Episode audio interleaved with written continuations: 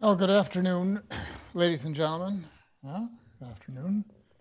Uh, welcome to Hudson Institute and uh, our panel this afternoon on U.S. Japan cooperation, especially in the defense of the strategic islands to the southwest.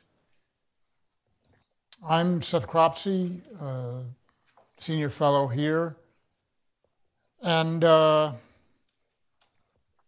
well, I will introduce our guests shortly, uh, but uh, we're all going to speak, and I have the pleasure of speaking first. Um, the trade war between the United States and China that is uh, now brewing is one demonstration that the great power competition of the Cold War did not end with the Soviet Union's collapse. It just paused.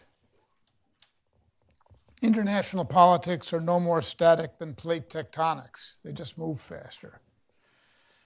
Whether equilibrium is the consequence of a few great powers that balance each other, or the result of several relatively powerful states whose mass keeps a lid on competing interests, the choice that we all face is either relative international stability or uh, its opposite.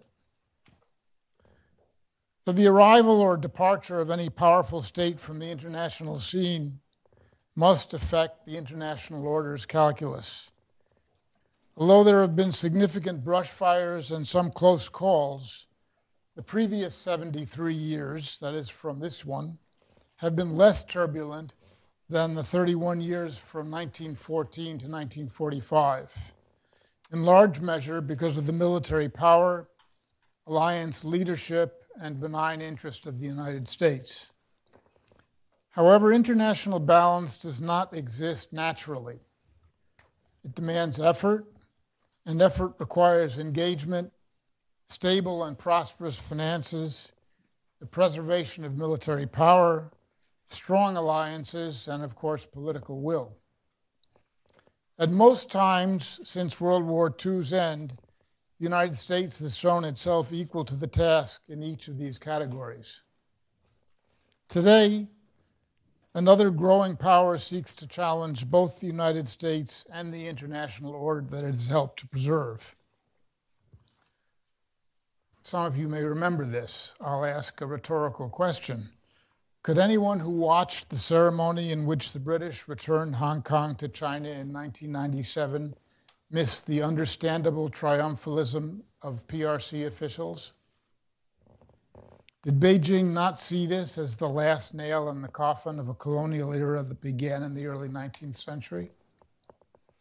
Chinese nationalism today, their reverence for such historical figures as the 15th century Admiral Zheng He, whose voyages of discovery to Africa's east coast were also excursions to collect tribute and the building today of a powerful and the building today of a powerful navy accompanied by acquisition of ports around the world as well as construction of land routes to, testify, to Europe. All of these testify to China's global ambitions and its effort to reassert former power. The trade war between Washington and Beijing is just one shard, albeit a very important one, of the strategic competition that characterizes the relationship between the United States and China, one on which the future international order rests. Other critical elements of this strategic competition include military power and geographic reach. This raises the question that we are here to look at this afternoon. China's ability to project power into the Central Pacific and the US and its East Asian friends' success in deterring Chinese ambitions depend importantly on the fate of the South China Sea as an international body of water and on the strength of alliances and partnerships between the U.S. and its democratic friends that comprise the so called First Island chain, that is, the nations and islands that bracket the Asian mainland. The importance of the First Island chain uh, should not be exaggerated. My colleague, Andrew Krepinevich, former president of the Center for Strategic and Budgetary Assessments, put it very well in a monograph uh, published last August. He said, Faced with Beijing's increasingly belligerent actions, many states in the Asia Pacific region are increasingly looking to the two great Pacific democracies and long-standing allies, Japan and the United States, for leadership. Japan's actions, uh, China's actions, excuse me, present Tokyo and Washington with a strategic choice.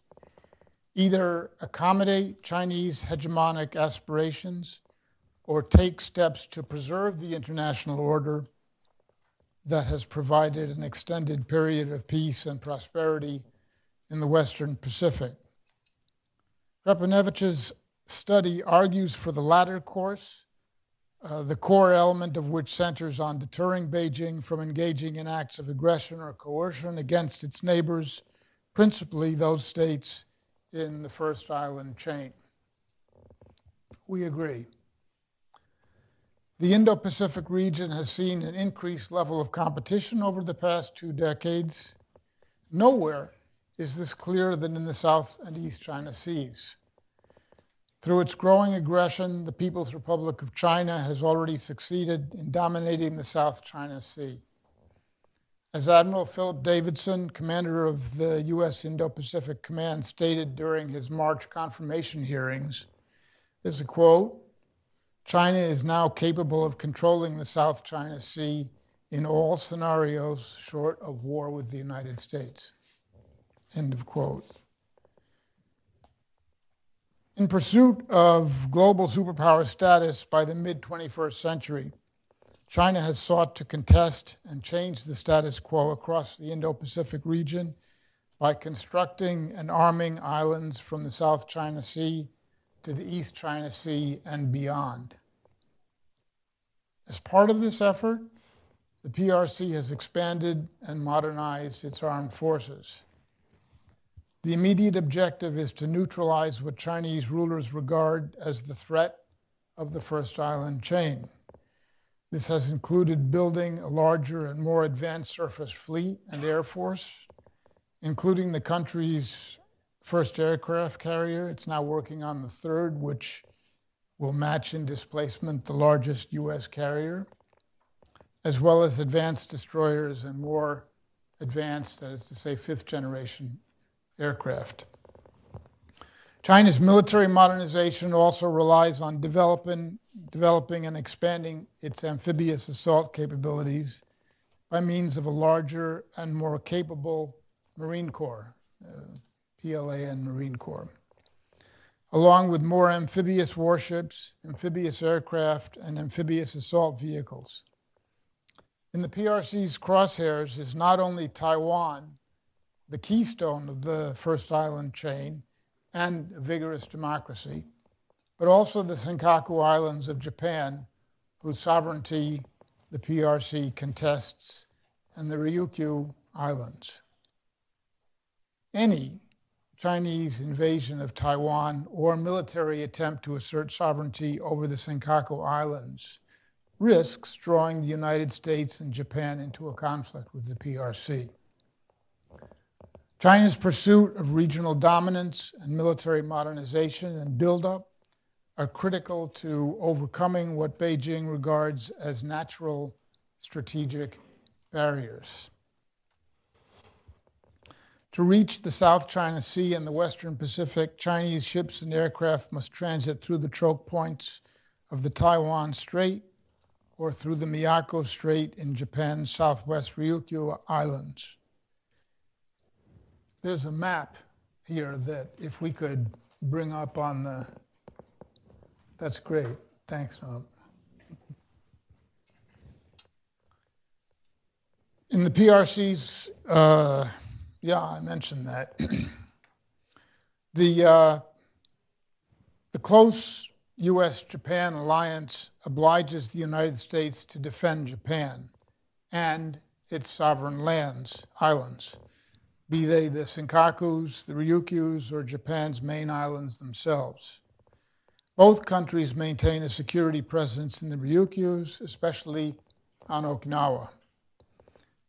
The Japan, Japanese Self Defense Force, JSDF, and Coast Guard also maintain and conduct regular air and sea patrols through Japan's Southwest Islands and the East China Sea. In the face of a rising PRC challenge, the United States and Japan have in recent years streamlined and strengthened their bilateral security arrangements and cooperation. Both the current and previous U.S. administrations have stated that the Senkaku Islands fall under the Bilateral Defense Treaty. The two countries have participated in multiple bilateral and multilateral exercises aimed at strengthening amphibious and naval capabilities. Japan itself has strengthened its defenses and intelligence, surveillance, and reconnaissance of the Southwest Islands, and has improved, has bolstered its self-defense self-defense forces capabilities on land, uh, in the air, and at sea. The Self Defense Force recently created amphibious units that train alongside U.S. Marines to conduct opposed amphibious landings. In the Hudson Report, that is the subject of today's event, we discuss areas to expand, to, to build on the bilateral security relationship between the U.S. and Japan, specifically to better defend Japan's Southwest Islands.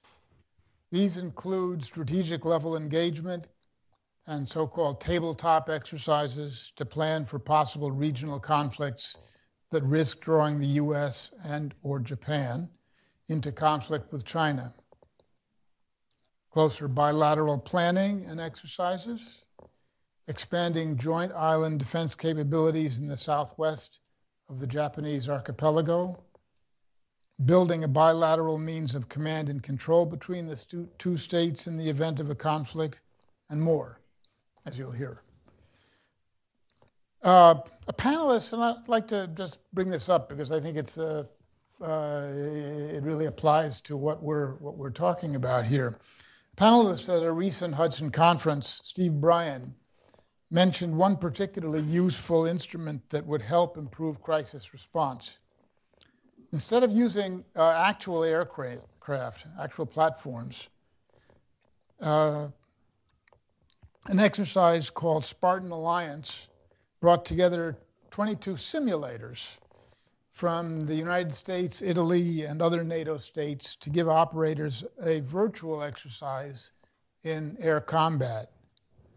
Uh, Predator drones, uh, T 346 trainers, C 130J aircraft, Tornado combat aircraft, and uh, Germany's Patriot anti missile batteries were all part of this virtual exercise. Italy plans to add fourth and fifth generation combat aircraft, which is to say F 35s, as this exercise develops and matures.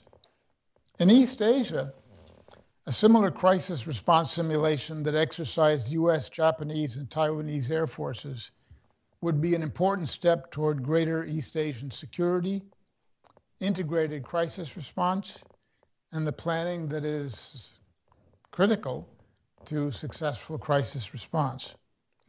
Such exercises need not be restricted to the operational level, but could be expanded to include theater and campaign level decision making. The stability of the Indo Pacific region and the security of Japan and the United States requires today a strengthened and broadened bilateral alliance. There are some differences that must be respected, such as Japan's renunciation of war in Article 9 of its constitution. However, cooperation in defense of the Southwest Islands represents an area where both parties can work together to improve their joint capabilities. Among Hudson's findings included in this report are recommendations to initiate U.S. Japan engagement and policy planning for the express purpose of crafting a strategy to deter or counter Chinese actions against Taiwan, the Senkakus, or the Ryukyu Islands. Making such plans before a crisis is better than having to do so in the middle of one. Conduct high level bilateral planning and exercises to examine possible People's Liberation Army, Navy operations and how best to counter them at the operational level. Expand joint island defense capabilities, again to improve coordination between Japan's self defense forces, its Coast Guard, and U.S. forces. Also, and finally, to build greater capacity into U.S. Japan integrated command and control arrangements for the defense of Japan's Southwest Islands. China's policy to advance its objectives was once characterized as peaceful rise. The construction of artificial islands and their militarization in the South China Sea, wrongful and baseless claims of sovereignty over the same body's international waters,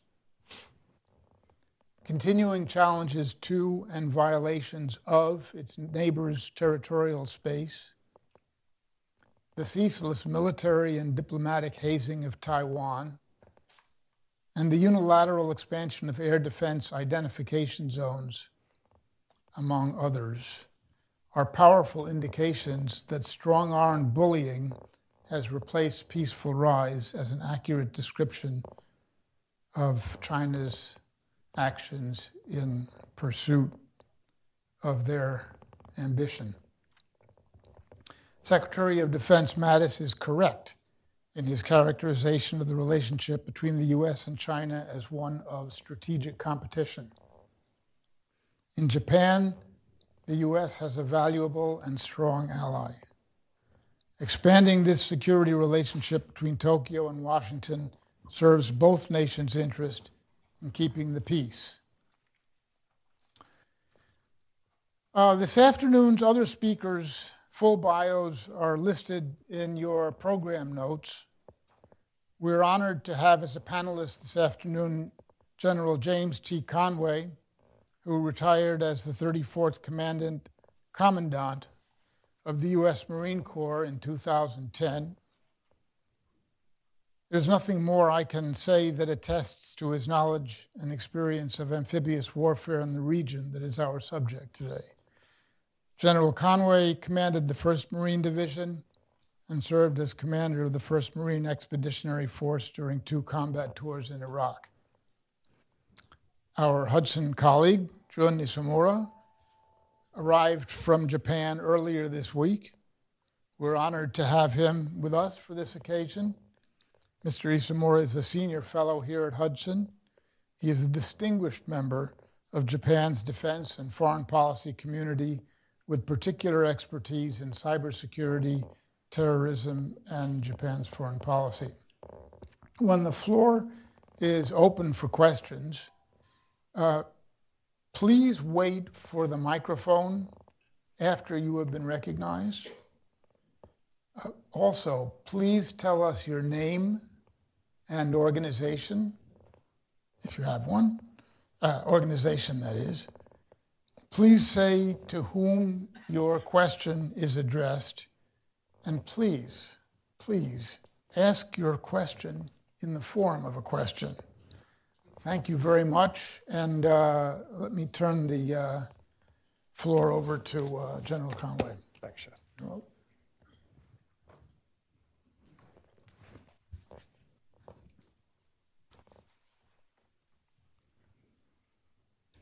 Well, thank you, Seth, for the introduction, and thank you, ladies and gentlemen, for uh, spending your time to be with us now this, this afternoon. Um, in this distinguished group, I consider myself sort of the, the color commentator. I'm the Troy Aikman sitting alongside Joe Buck or, or Al Michaels, okay? And that, that's sort of been my role uh, throughout here as the paper has developed. These guys are the, are the real sort of brains behind the operation, but I hope that I've been able to make minor contributions at least along the way. I've got three points uh, that I'd like to make with you folks this afternoon, brief points, uh, just to sort of frame the paper uh, that Hudson will, will sign off on. Uh, the first of those has to do with essentially China. Uh, since the fall of the wall and, and the uh, demise of the, of the Cold War, 1989, um, we've been in a period of transition. Uh, after 1989, the United States was the single most powerful country in the world, militarily, economically. We remained that for a long period of time. Uh, but in that transition, uh, we have now evolved increasingly, I think, to what I would say is a multipolar world, uh, where there are at least five major powers out there that have great influence on, on, on, world events. Of course, the United States and China. I would add to that uh, Russia uh, with its, with its uh, petrol resources, the collective power that you see in, in Europe, and uh, the, the new um, power on the scene is India yet to be developed to its full extent, but uh, the largest democracy in the world, a very populous country, and, and I think they're solving their problems uh, very rapidly as, as they go. I think the United States has adapted well to this multipolar scheme. In, in some ways, it's even desirable to us because other nations can start to bear perhaps some of the burden uh, for natural disasters and some of those types of things that we've always done. Uh, I'm less confident that, that China is, is making uh, that, that good adjustment. I think, if anything, it's fair to say that China sees it uh, simply more as a period of transition. Um, if, you, if you use the analogy of a horse race, okay, in 1989, the bell rang and, and the gates opened. The United States surged immediately to the lead uh, going into the, into the first turn. On the back stretch now, you've got five strong horses, any of which, are, you know, they're all in the front, and any of which can surge forward. And China sees themselves as that strongest horse that will win that race.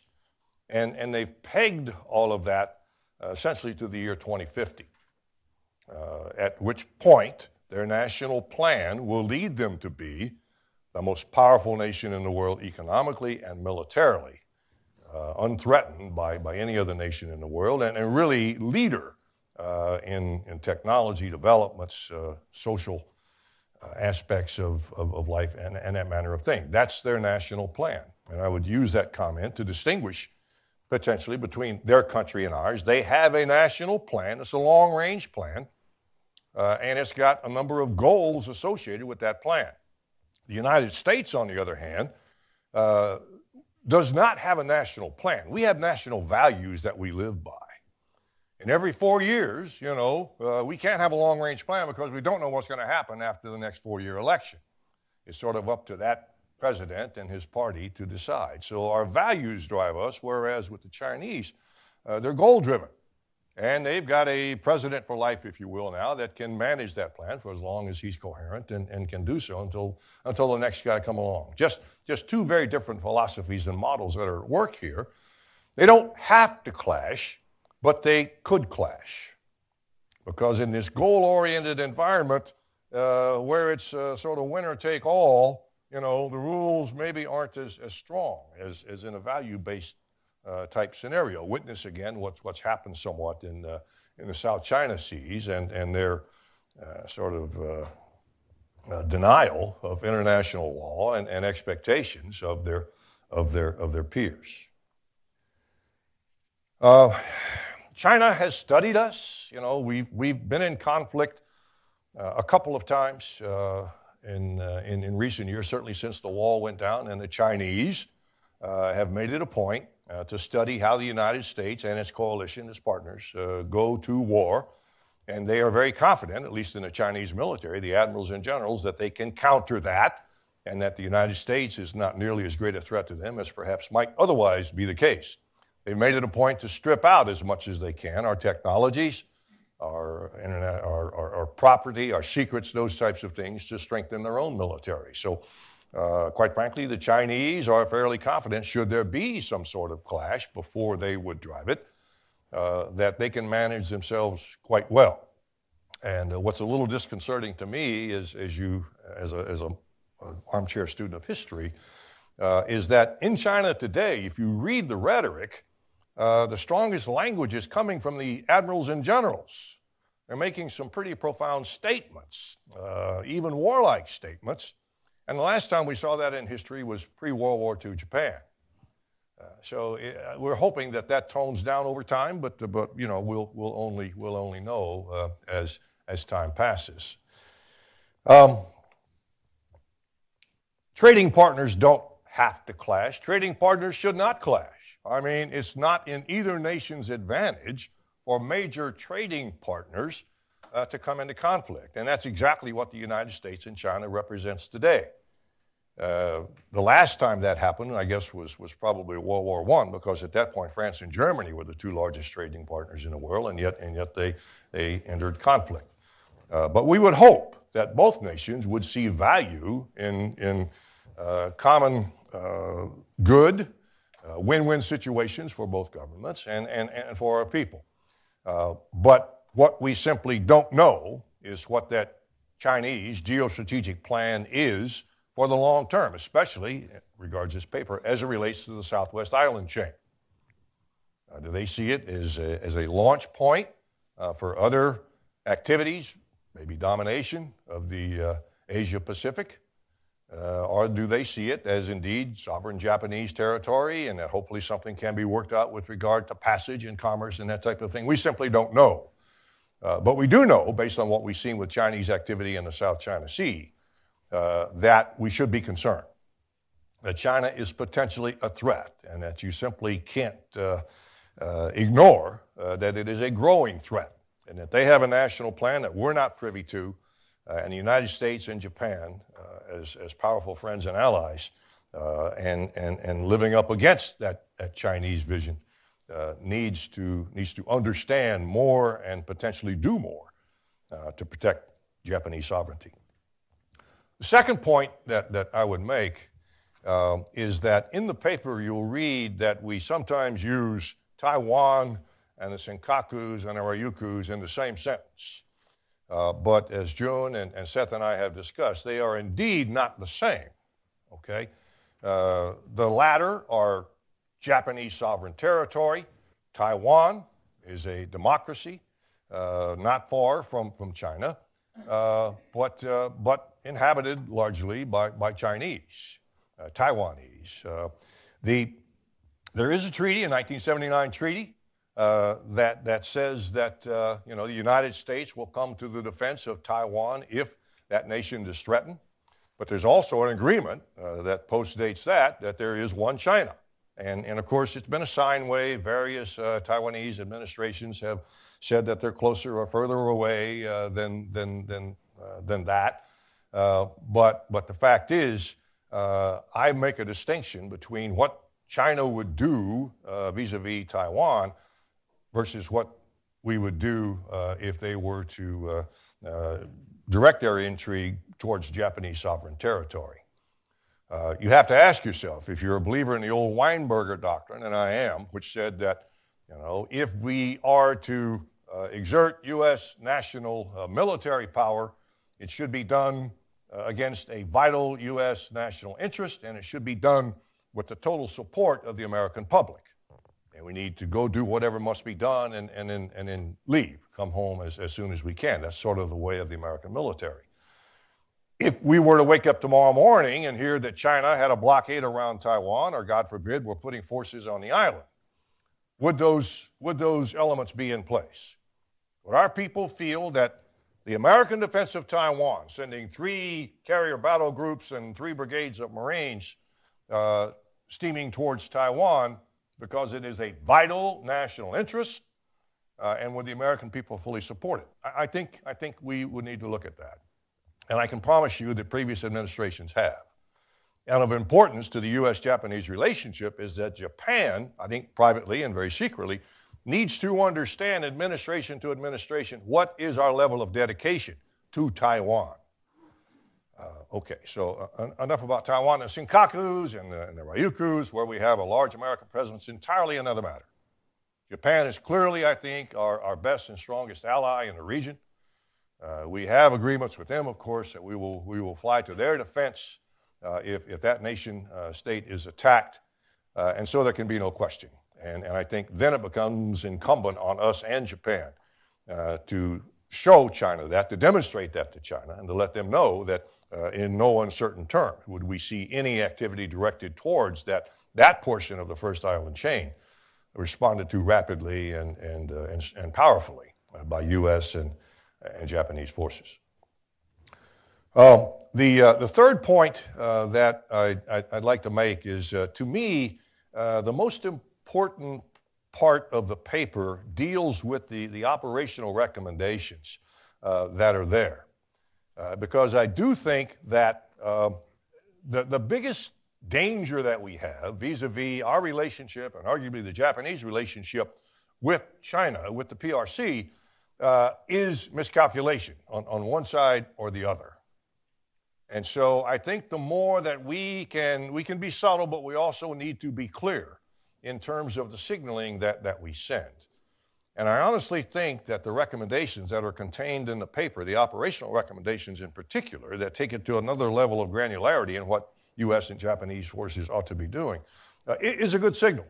It shows the PRC, shows China that you know what you did in the South Pacific won't necessarily pass muster uh, in the East China Sea.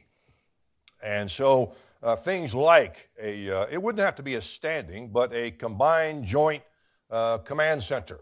Okay, I've, I've dealt with these things before. You don't, it doesn't cost a lot of people or a lot of money, but you establish a facility, you create the communications that's necessary, you war game, you know, once a year out of there, and, and people get to know each other. U.S. commanders rotate every 13 months or every two years uh, out of the region. Japanese commanders probably every three or four years. So it's important that the players get to know each other. It's this wargaming thing cannot be overemphasized, folks. Uh, so much comes out when you lay out what you think are the, let's say in this case, the PRC options vis-a-vis Japanese sovereign territory. You, you gather as much intel and you point to what they might do, and then you, you war game against that because speed is of the essence. Response is measured in days, not weeks or months to something like that arguably even hours, depending upon you know, the severity of what's taken place. But because we are looking at being defensive, not offensive, reaction time is critically important to this whole, this whole equation. And again, people knowing where to go, to have the communications in place, and who you're going to talk to, and potentially how to deal with that situation is just invaluable uh, when, when something like this pops up. Uh, you, won't, you won't develop a plan that you're going to execute step by step. A plan never survives first contact. There will be changes, there will be adjustments. But that you've examined all these things, and if, if I'm a missile commander uh, in the Japanese Self Defense Force and I think I'm going to take my missiles down to the islands on ships, all of a sudden I find out during the war game I'm fourth or fifth priority. I won't see those ships for days, if at all. And my resupply is not coming by air, it's coming by sea uh, because of, the, of the, the volume of it. So I've got to move it up. Uh, and, and, just fact after fact like that, that, uh, that pops up when you wargame something that really brings you a level of clarity that, that you just didn't have before. So we're strong advocates of the idea of this combined headquarters, a joint interaction, people getting to know each other, understanding service uh, dimension and competition. Uh, and the joint thing is always difficult. So if we consider that there's a threat and that it's important that we protect Japanese sovereignty uh, and that we need to know how to get to first base in doing so, uh, some of these operational suggestions, I think, are absolutely critical. And we hope that the audience uh, that eventually reads this paper will agree with us and start to take action. Thank you and look forward to your questions. Thank you. Go, please.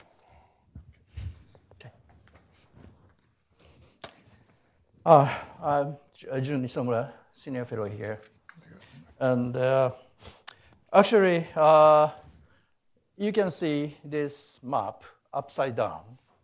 Uh, the, um, uh, there are four seas.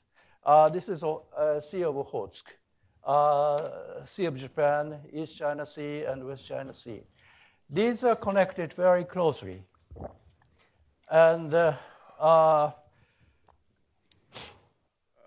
and uh, uh, there is a oops, uh, first island chain, and this is second island chain. And uh, this island chain has two kind of definitions. One is geographical definition, and the other one is the uh, China, China used these islands for the, their uh, military doctrines.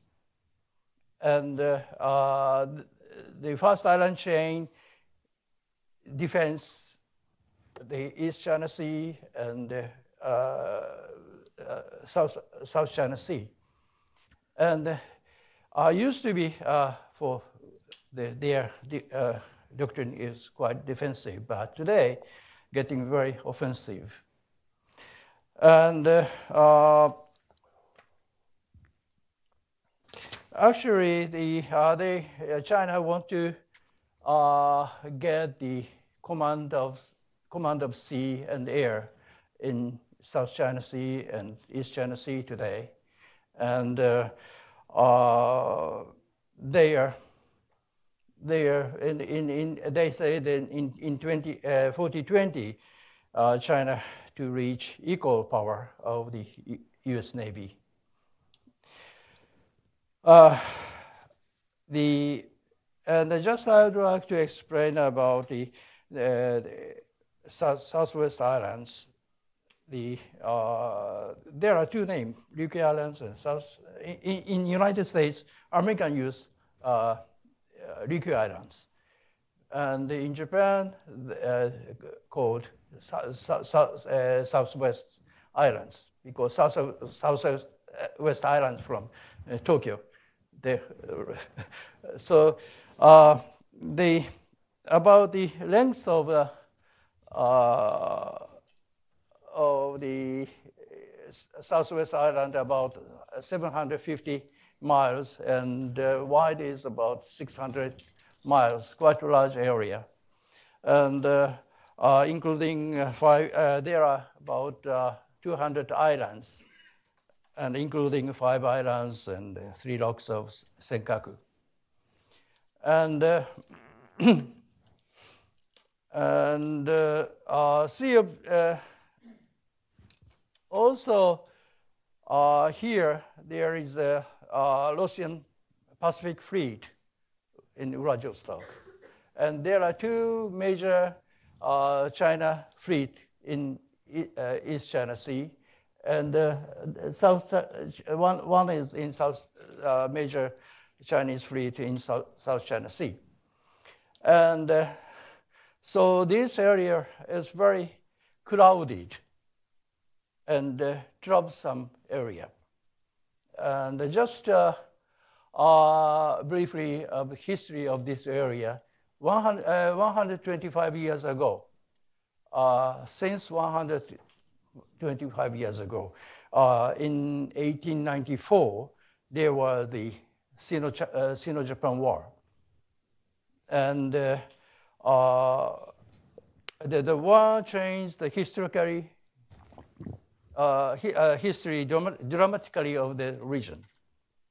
And uh, Qing, Qing dynasty of China lost the war. and that was the contrary of uh, expectation since especially British bedded laws on China. And uh, uh, before the war, Korea was tributary state of Qing dynasty. And uh, Taiwan was under the rule of China. And the Ryukyu, Ryukyu kingdom was so-called dual uh, subordination to both Japan and China.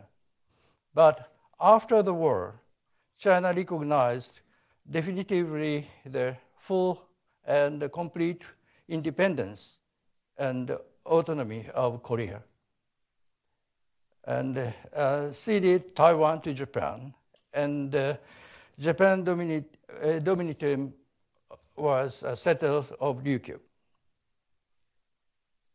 But the uh, origin of the war was uh, because of the conflict inside of Korea. The, and uh, I, I, have to tell that the those conflict, major conflict, because of the uh, come from uh, uh, uh stability, instability, or conf uh, inside conflict of Korean Peninsula. And uh, 10 years later, 1904, there was the Russo-Japan War.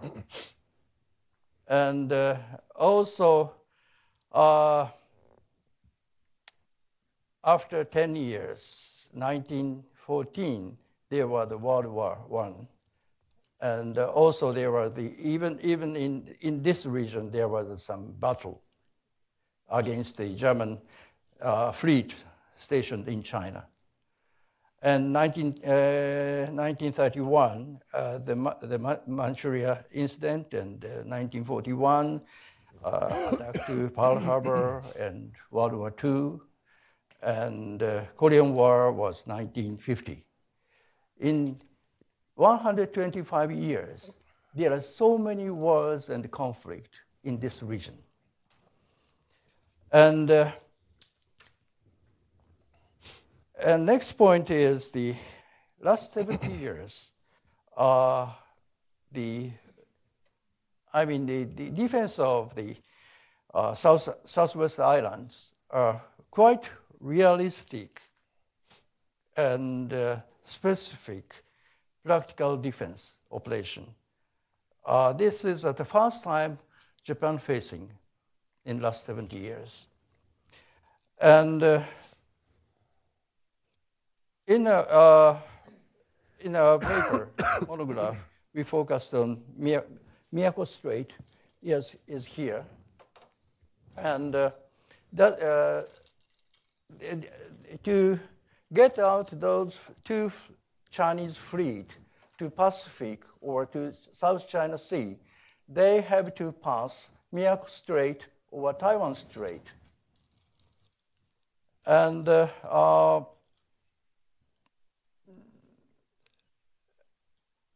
and the, only, not only the uh, uh, fleets, but also military air, Chinese aircraft, they have to pass uh, Miyako Strait, over the Miyako Strait. And, uh, and Miyako Strait is, uh, Miyako Strait is between uh, Okinawa and Miyako Island. And uh, you can find Okinawa is just center of Southeast Islands. And uh, uh, we, we said, we, we, uh, the, in, in our paper, uh, we mentioned about the freedom, nav importance of freedom nav navigation. And uh, uh, not only in South, South, uh, South China Sea, but also uh, we especially general uh, recommended to consider about uh, freedom navigation in East China Sea too, or Miyako, Miyako Strait too. And, uh, but same time, that is a very, not military issue, but very political or, uh, issue with China. If China if China, so uh, I can say if China is uh, guarantee of freedom of uh, navigation in South China Sea, or their uh, good take good behavior towards Senkaku or to Taiwan, so we can compromise to, with China uh, to guarantee sort of the uh, freedom navigation of uh, Miyako Strait or uh, the in, in, East China Sea. That is depends on Chinese behavior. And thirdly, uh, I would like to say uh, Japan, Japanese Defense Ministry and uh, uh, self-defense forces have developed or are developing quite unique and valuable defense technology and equipment capa capable of supporting remote island defense. and SR, SAR, uh, search and rescue operations. Especially an amphibious airplane called US-2, uh, quite unique and advanced seaplane, and has many activi- uh, achievements, including rescued US uh, pilots. And China just copied of US-2, and they are developing own amphibious airplane called AG600, and quite similar design. And uh, uh, recently, uh, they tested the airplane at, at a lake, first time. Um, but the, uh, I think we, uh, they will soon deploy the seaplane in their operations. Uh, Japan, Japanese amphibious platform and technology should be provided much more active, uh, uh active, uh, uh, actively to the United States military, especially U.S. Marine Corps, to, to, for American operations in the region. And the next point is uh, today that the uh, North Korea changing quite dramatically changing, but uh, we must carefully watch beyond the denuclearization of North Korea. And because of we need very serious and strategic consideration on sort of establishing a mechanism of keeping stability of Northeast Asia, in, including Mongolia and uh, uh, far east of Russia. Uh, it will be also important economic development of the region for keeping security. And finally, uh, I would like to touch something that the, uh, there are two major and very heavy questions constantly and for long as one is why Japan allies their security on US. And uh, another question was why Okinawa should make very heavy uh, sacrifice for defending the mainland of Japan, since 70% of US force stationed in Japan and their facility in Okinawa. And uh, answer will be if US forces wouldn't be in Okinawa, Taiwan will be painted in red by Beijing. And uh, uh, US, and also if US, uh, US forces wouldn't be in Okinawa, uh, US couldn't keep their power, influence, or hegemony in the Indo-Pacific region. And even Tokyo will be unable to protect the Ryukyu Islands from China. And uh, also, uh, answer for Japan, Japanese dependency on US will be one is because of Japan haven't seriously considered on strategy on its national security for last 70 years. Even they have number, number eight of military power in the world today.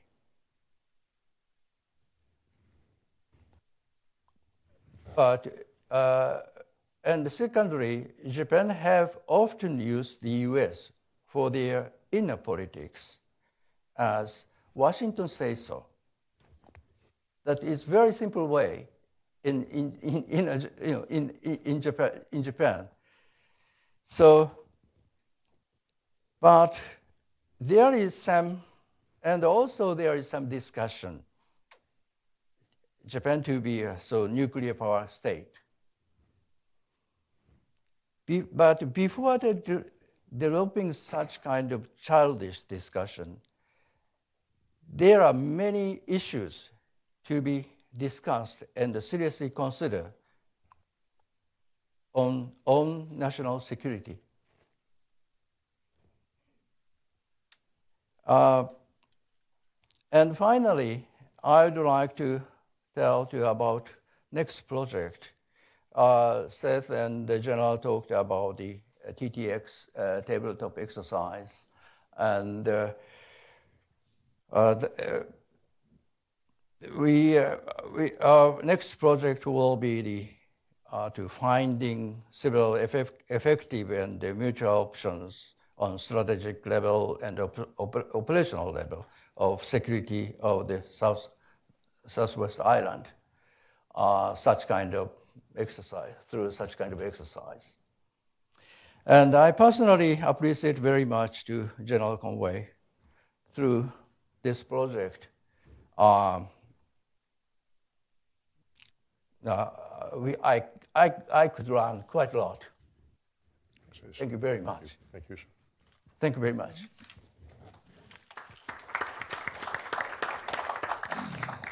Nicely done.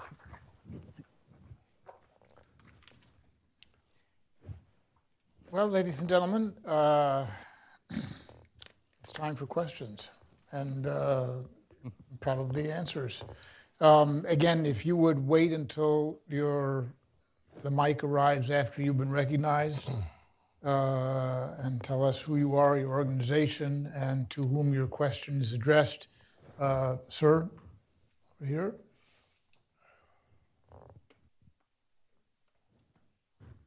Thank you very much, sir. Robert McGuire, uh, former Marine.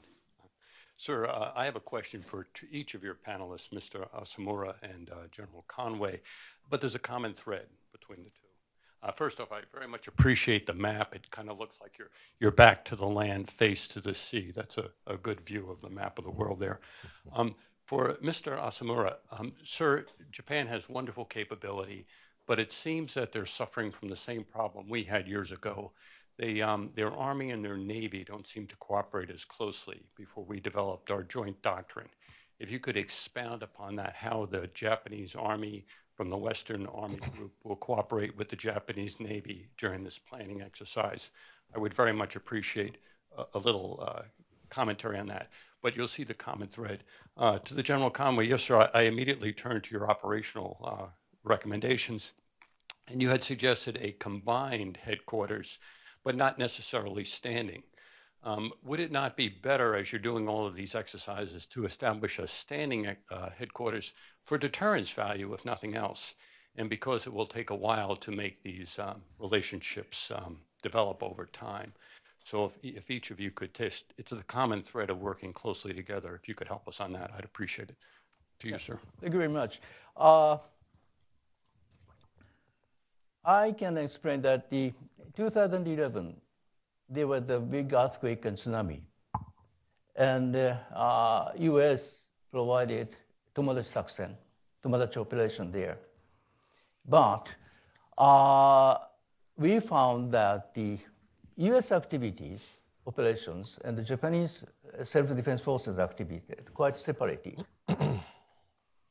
and uh, the, we recommended in the monograph that the, uh, to establishing sort of the uh, integrated uh, joint uh, uh, command control. But Japanese side, they afraid very much. If you saw, they became the self-defense forces is part of U.S. force, not equal partner. They afraid about that. But that they have to, they shouldn't, they shouldn't escape from that. And uh, because of the, as, as, I told you, the uh, defense of Southwest, uh, Southwest Island is very practical, realistic operation. So it means as much as the uh, such kind of realistic operation, they need more consolidation of strategy. But last 70 years, Japan haven't got real strategy for def national defense. When you ask them what is your strategy for you know, national defense, their answer will be just the US-Japan Security Treaty. And uh, because of the uh, Article uh, Chapter 9 of Japan Constitution, that is not only limited control of the physical uh, uh, one, but Japanese controlled with mental too.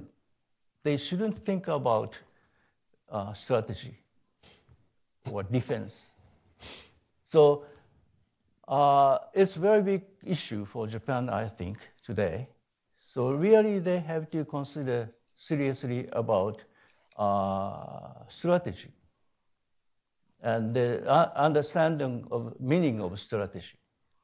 Because, the, as I told you, the Japanese military power is number eight today, higher than Germany.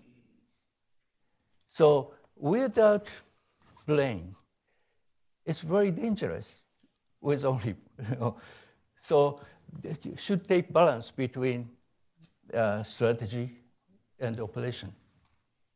Thank you. Bob, thanks for the question. Uh, and I would certainly yield a point on uh, if you want to send a strong message, a standing headquarters dedicated to the defense of the, of the Southwest Islands is the best way to do that. But I'm also a realist, and I know that anytime you start looking at a new requirement, it's going to involve time and money and people, emphasis on the, on the latter. Uh, so in the paper, we offered uh, the least onerous option, I think, where you, you create a headquarters, uh, you man it once a year for exercising, wargaming, uh, coordination, communication, all that type of thing. Uh, but the people have other jobs. They're simply earmarked to be a part of that staff, a vital part of that staff. Uh, and, and I think that would answer the mail. Certainly, if, if a crisis seemed to grow, you would man it up and keep it manned uh, so that it could uh, assume its command and control responsibilities during, during any incident. Well, let's see. Let's have a question from this side of the room. Sir? I'm uh, Peter Humphrey, Intel analyst and a former diplomat. I believe the uh, Chinese uh, boat uh, seaplane was in fact fielded last summer. And it's extraordinary. It looks exactly like the Japanese plane, 5% bigger, obviously an espionage theft of the plans. Um, General, you indicated that the public support is necessary for intervention and that we were somewhat more likely to protect Japan against a, a Senkaku thrust than Taiwan. I, I, take the exact opposite view. I, it seems to me that the U.S. is never going to risk nuclear war with China over rocks, but we might actually do something to protect a billion dollars economy. You know. So I just wonder if you'd comment on that. And also, can we make some progress about networking the radars from Korea to Japan to Taiwan to, to Guam and networking the SOSUS uh, apparatus undersea for the same purpose? Because right now we don't, we're not very good about passing that, those data along those four points. Uh, I'll, i can speak to the first point and say that the, the beautiful thing about an opinion is that you're never wrong if it's your opinion, okay? Uh, I just, uh, I think that the issue is not the pile of rocks, it's Japanese sovereignty. Uh, and the obvious aggressiveness that would be reflected in a Chinese uh, assumption or a position uh, on Japanese sovereignty. Where does it start? Where does it end? Uh, and I just, uh, you know, uh, I got it that Taiwan is a huge economy. They're wonderful people. They go to our schools, and, and, and we like them a lot.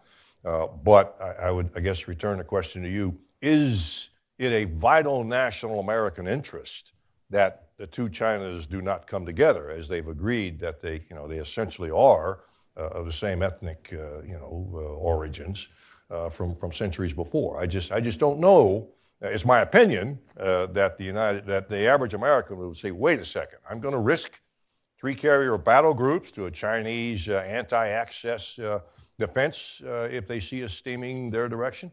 Uh, for that, I, I, just don't know. Maybe we can take a survey in this room and see. But I, am of the opinion that uh, you would not have popular American support. And I can tell you, I'm not talking out of school here. At least two presidents who have said, "Ain't it going to happen."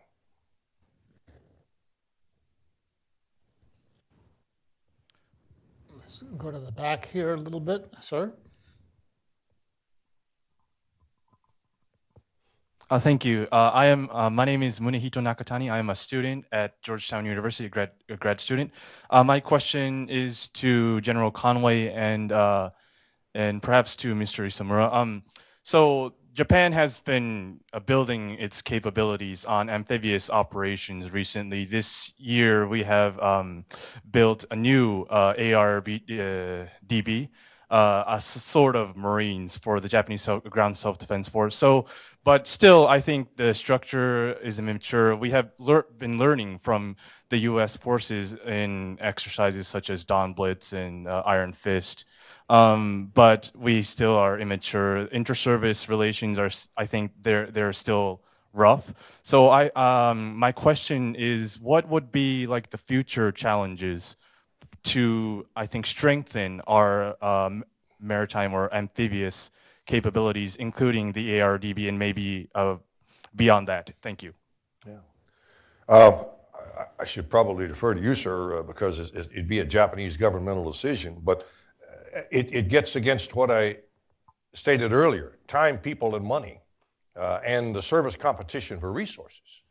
Uh, Japan is only going to put a certain amount of its national defense uh, or its GDP towards its national defense, and that has to be carved up into different directions. And there would have to be, I think, a continuation of what is, I believe, contemporary Japanese government and military thought that the expeditionary part of what we're doing here is more important uh, than uh, simply the defensive part. Uh, you can argue that, that uh, amphibious forces give you a defensive capability because it's preemptive. You can get them someplace uh, where you don't currently have forces, and, and, and it makes a statement. But just like in the United States Marine Corps, where we are competing for resources against our brothers in the Navy and, and the Army and, and the Air Force, you know, we think what we do is the most important aspect of national defense. Uh, but so do they. Uh, and, and so it's just a competition. Uh, we're delighted, frankly, as a USMC to see Japan uh, creating the capability they've got.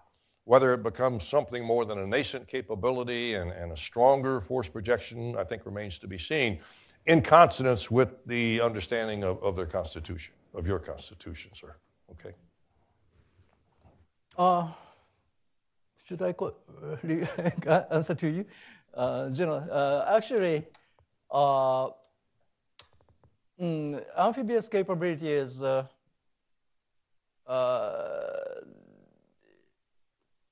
how to say, uh, especially for in, in Ryukyu Islands, and uh, uh, but the that is completely different operation, I think, from the other, uh, you know, the, the defense of land. And especially, I guess that the, uh, the uh, other- from, from, other point of view, uh, the China's behavior or China's uh, strategy, uh, the Senkaku is not so important, I think, because Senkaku is just near, nearly rock. There is no flat space there. And uh, the China want to keep that their uh, command of sea, of East China Sea. And also, uh, they have to keep always the free, navigation through um, Miyako Strait. But the, this is sort of irony. Why U.S. kept uh, Okinawa 70, 70 years ago? At that time, the uh, Miyako importance, uh, you know, the Chi- China, China recognized much of the importance of Miyako Strait. But today, the U.S. forces just middle center of, uh, you know, strait. So that's, that is sort of irony of history. And uh, uh, so, and also, uh, so that is the just my constellation on uh, how to uh, how to operate of the amphibious operation, you know, operation. Yeah. Sir?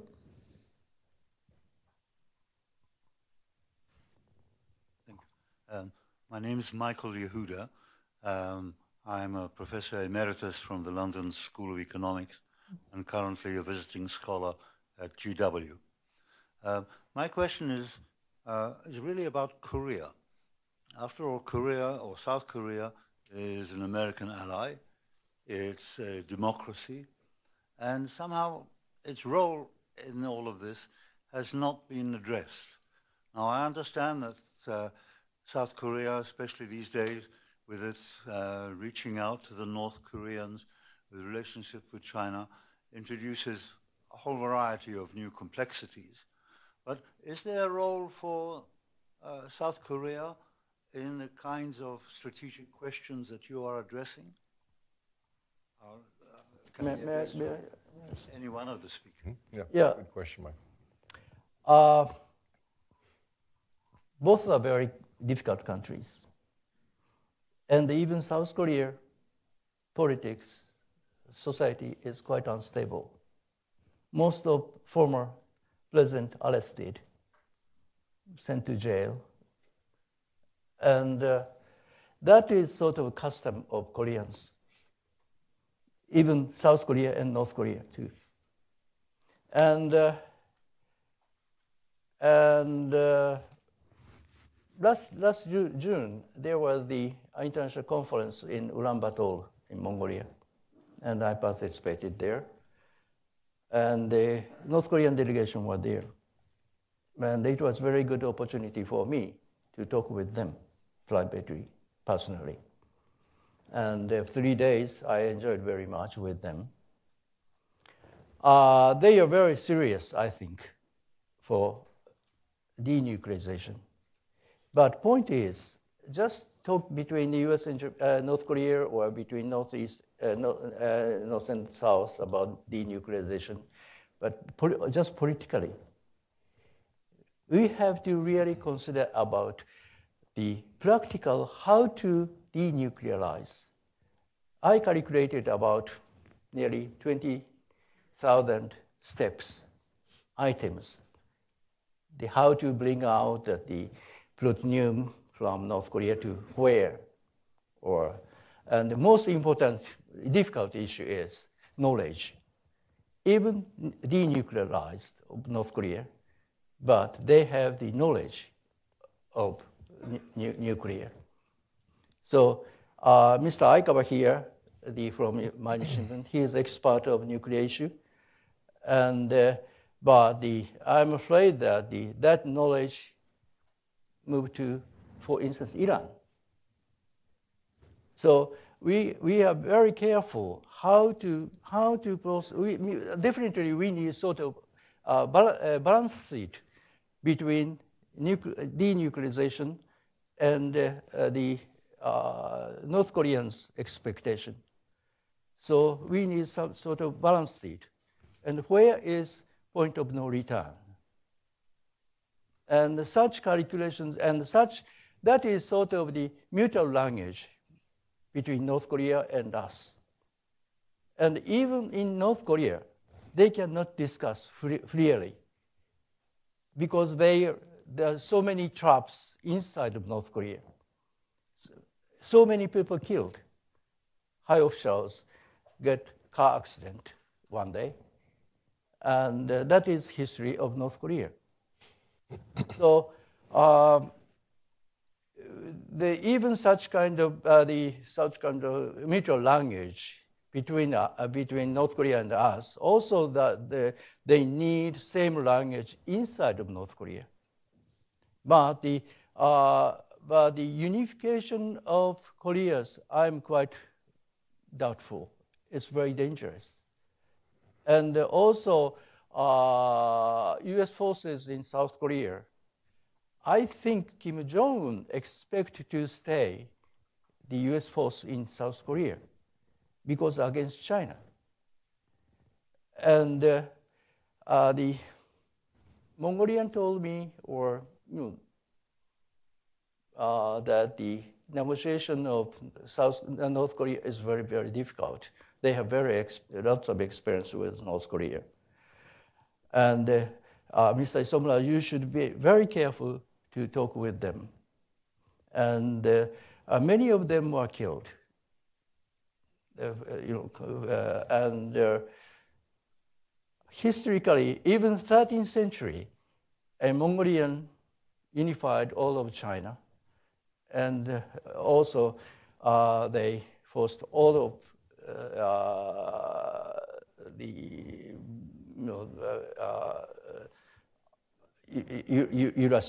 Eurasia, you know, Hungary and uh, uh, Persia, all, all they occupied, but without Korean Peninsula. And they didn't want to touch much. Uh, they didn't trust the Korean Peninsula. The, even today, China, Russia, Japan, and Mongolia do not trust much on Korean, Peninsula. That's why I thought we have to need so, sort of mecha mechanism for the reason to keep stability and safety, security. Michael, it's an excellent question, uh, I think, and and um, uh, uh, South Korea is a tremendous ally, uh, economically and militarily. Primarily, as is focused towards defense of, of the peninsula. Um, but it's not quite the same relationship that we have, say, in, in, the, uh, in NATO. Uh, I suspect that, uh, that we would have to do some heavy negotiation with the South Korean government uh, if we wanted to use bases out of South Korea to launch against, let's say, Chinese intervention in Taiwan, were we to, to respond to that. Um, I think that uh, certainly we could draw down our forces and use those forces at, at will but in terms of using bases in South Korea to launch an attack, that could bring a response back onto South Korea. And I think their government would be very interested in debating that and determining what's in their best national interest to do so. Uh, unlike agreements that we might have again uh, with, with some of our NATO partners that say, yeah, I mean, you know, defense for all. Article 5, uh, you know, whatever it takes uh, from, from each NATO nation that signed on. So it's just a little bit of a different uh, structure, if you will, I think, in the Asia Pacific. And I think we would certainly bear the responsibility to negotiate whatever we wanted to do with the South Korean government. One, leaving them a little bit exposed we to pull forces, but secondly, the idea of using Osan, for instance, uh, to launch uh, strikes uh, would, would be arguably problematic. Now, I'd just like to, in a somewhat parallel vein, point out that I think that your question applies not only to South Korea but to all the nations um, in the in the first island chain and in that are uh, that understand what China is up to and where things are going, and. Uh, as is well known, relations between all those states are not, as Jonas pointed out, not what they could be. Um, and if uh, there were a greater understanding that there's a common interest here that uh, points to putting aside some of those issues um, for the good of all, um, I think that applies as much to South Korea as it does to the rest of the archipelago. Said that I would recognize maybe here from the back. Thank you. My name is Jean Nguyen with Voice of Vietnamese Americans. I'd like to ask both General Conway and um, Mr.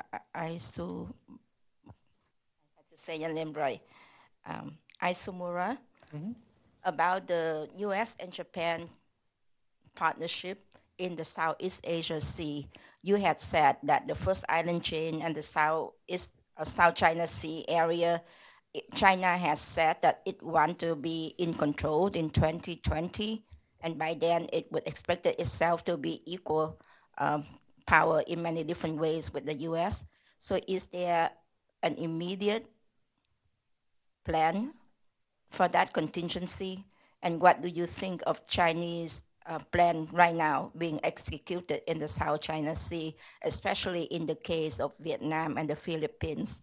You know what happened to President Duterte in the Philippines, and China seems to be trying to taken over the control of Vietnam. Vietnam is very concerned. Today, the president of Vietnam, Mr. Trần Đại Quang, passed away. He was supposed to be here in New York to attend the UN General Assembly and to meet up with quite a few leaders here. His passing away was um, a, sh- in a little shock to the people. What do you think about besides um, the submarines and amphibious and all the defense structure? What are the ways that U.S. and Japan can help the Southeast Asian nations, especially Vietnam? Thank you. Well, I uh, thank you for the question, ma'am. Uh, I, I've been a little disappointed personally uh, at the lack of, of, I would say, U.S., but arguably global response to the Chinese actions in the South China Sea. I mean, I, I think they're overtly aggressive. I think they're, they're ignoring or, or just blowing aside international law, uh, law of the sea. Uh, it disregards uh, claimancy on the part of, of Vietnam and in some cases the Philippines. I don't think they're in contrast with the Australian claims at this point, but several of the of the uh, Asian American partners and friends that we have have claims on some of those islands that, where they're building. Uh, so, so what's what's you don't reward good behavior by ignoring it, uh, and yet it seems to me that there's not been nearly as much uh, uproar over this activity as there should be. Now, maybe if I were there, I'd feel differently, but just back here watching it all take place as a retiree, I'm thinking, wow, you know, you, you, need, you need to slap someone's hands when they do something uh, bad. And I think this is a bad action that is maybe sampling international response uh, for the next step. Uh, and, and so I think uh, just you can argue it's, it's analogous to the Russian seizure of, of Crimea. Uh, except this is happening in the Pacific with the Chinese. And I think the international order needs to speak more strongly, uh, pull them into court, condemnation if that's, if that's the outcome, at least to let them know that uh, this is not acceptable behavior according to international norms. Yeah, uh, Vietnam is uh, uh, in ASEAN 10 countries. Vietnam is a little bit different because of China in history, China never could control Vietnam, uh, in, even in ancient era.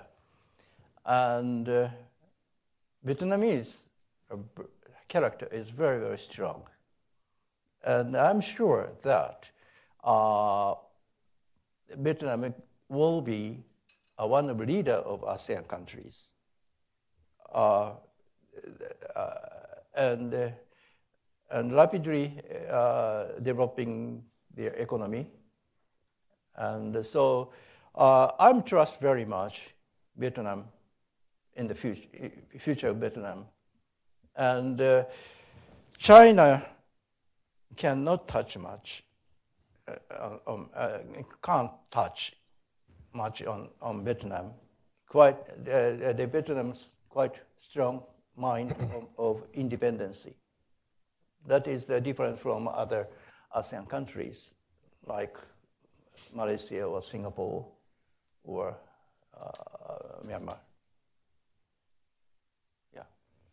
We have time for one more question here. Uh, I'm sorry that you can't ask all of them. Uh, and have all of them answered, sir. Thank you. You, uh, you want me to take a microphone? It's arriving. Uh, Neil Garver. I live in Washington, D.C. I have multiple affiliations. Gene, it's good to see you here. I was going to call you. Uh, so, uh, um, I have four questions.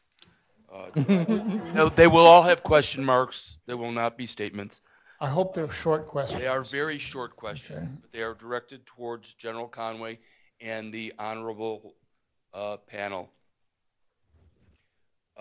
Is it true that China is rapidly building a very sophisticated amphibious force that could land approximately 100,000 plus or minus troops on the first island chain, including strategic air support, EMF, cyber weaponry, and potentially s- space weaponry, some of which we might not even know about? That's question number one.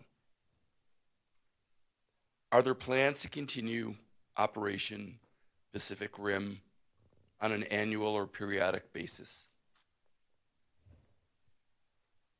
Question number three, when you're ready, sir. Okay.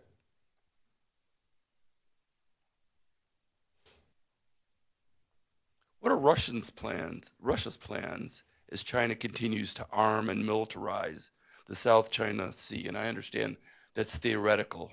We could probably tell today, but we, we, we won't even know tomorrow or especially uh, in two to four years.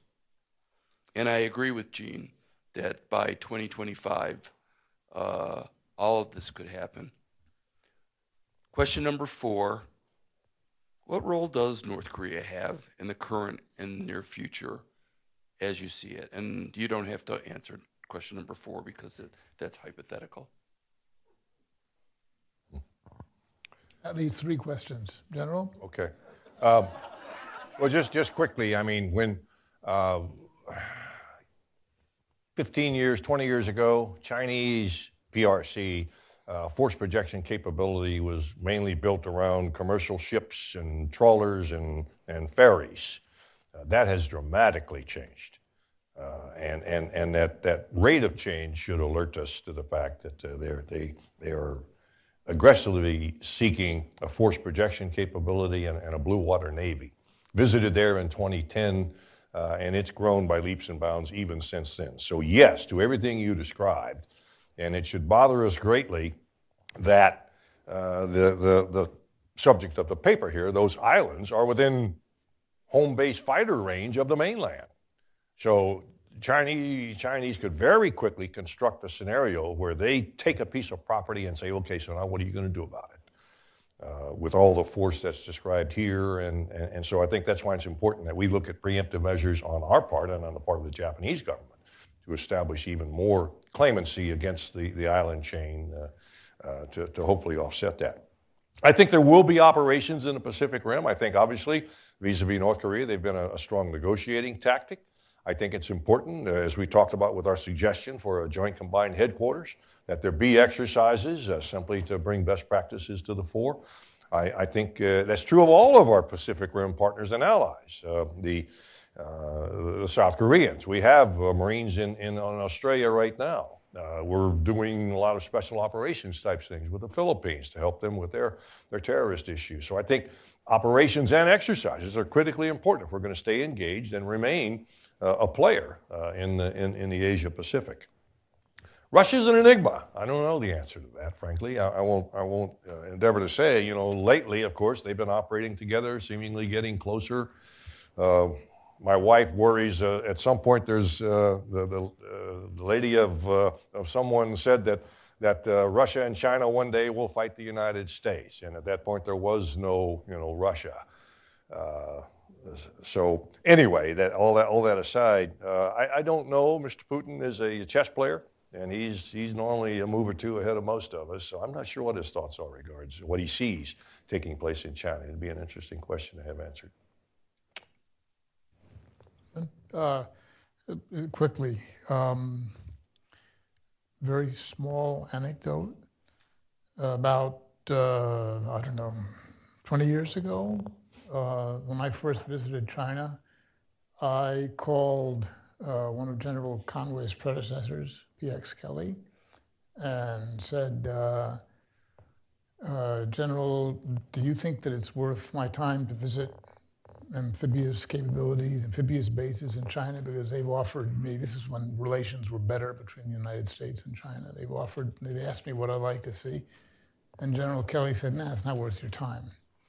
So one of his successors has a different opinion, and I think you'd find that pretty universal today. Um, I, I, agree that the United States will remain engaged in the Pacific Rim. Um, and I hope that that engagement will grow, and that's one of the things that we're talking about here today. Uh, I suspect that you and several others here in the audience know that the Russians and the Chinese have recently just been exercising um, at a rather advanced level, naval exercise in the, in the Pacific Ocean, West Pacific. So uh, that's not a great sign, but uh, over the long term, uh, authoritarian, uh, despotic governments don't get along very well.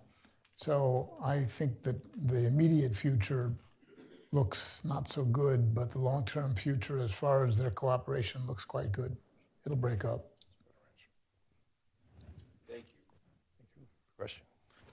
Look, I'd like to thank everybody for uh, joining us this afternoon and hope that uh, uh, you will stay tuned to the same channel and um, there will be more events on this and related subjects in the Westpac, uh, uh, certainly our relationship with Japan and with other countries as well. Thank you once again for joining us this afternoon. Thank you, folks.